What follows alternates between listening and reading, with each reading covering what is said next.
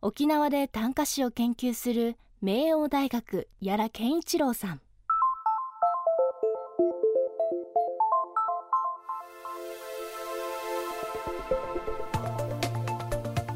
2022年5月15日沖縄が本土に復帰して50年を迎えました。今週の未来授業は沖縄で歌われてきた短歌を通して沖縄本土復帰50年の歩みを考える特別編。2人の歌人による短歌をご紹介しています。沖縄の短歌詩を研究している明王大学の屋良健一郎さんは県内の高校を出て上京。東京大学に進み短歌を読み始めました。そして故郷に戻り再び沖縄で暮らす中で沖縄に対する思いも変化してきたといいます。短歌を通して沖縄本土復帰50年の歩みを考える未来授業4時間目。テーマは血や怒り。悲しみでもなく人を抱く。色として酒ハイビスカスよ。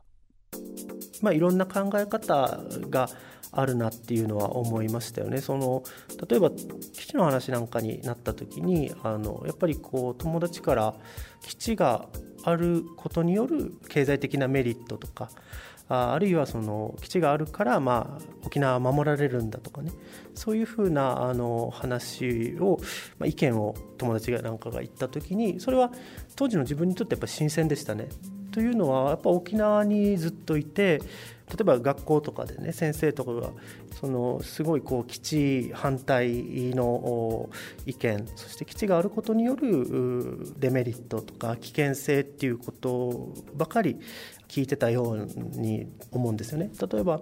沖縄戦に関してもあの小中高とあの平和教育を受ける中でそういかにこう日本兵が沖縄の人たちにひどいことをしてきたかという話を聞いてきて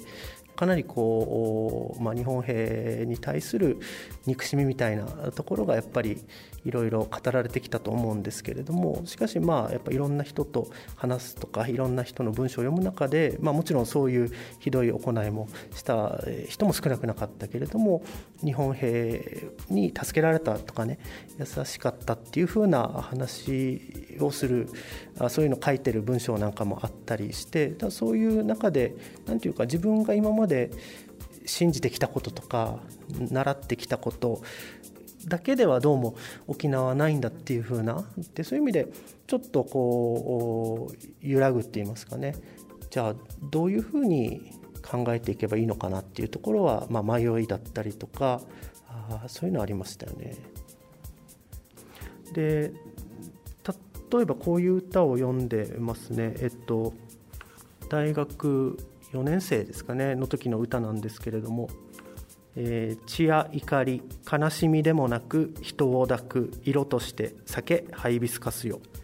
えー、血や怒り悲しみでもなく人を抱く色として酒ハイビスカスよ。という歌を作ったんですね。この沖縄の歌人たち上の世代の歌人たちっていうのは例えばこういったハイビスカスとかあるいは他の、まあ、英語でもいいんですけども、まあ、赤い花を植物を見た時に沖縄戦で流れた血を連想する、えーまあ、そういう状況に対して、まあ、やっぱりそういう負のイメージだけではなくてもっとこう例えば赤い花だったらそれは人を思う情熱の色でもいいわけで例えばそれを赤い花を恋の歌として読んだりとかそういうことも必要じゃないかとかねそういうふうな思いで作った歌なんですけれども。あの辛く苦しい沖縄の戦争の記憶から次の時代に行きたい。明るい沖縄の未来を感じそれを発信したい。歌は心の叫びであるかのように屋良健一郎さんの歌も少しずつ変化していきます。これは2018年に読んだ歌ですね。まあ割と最近といえば最近なんですけれども「奪われる。大地も海も声も心も。空の叫びを僕ら見上げて。奪われる。大地も海も声も心も。空の叫びを僕ら見上げて。空の叫びっていうのがこれはまあその米軍機なんかが飛んでいく時の騒音をこういうふうにイメージしたわけですけれども、まあ、その米軍機を見上げながらなんか奪われていくような感覚がすると、まあ、そういうふうな歌ですね。沖縄で暮らしていく中でやっぱり基地をめぐる問題の、まあ、圧迫感というか閉塞感というかそういうのなんかもあってやっぱり自分がやっぱり沖縄の人としての、まあ、うちなんちゅうとしての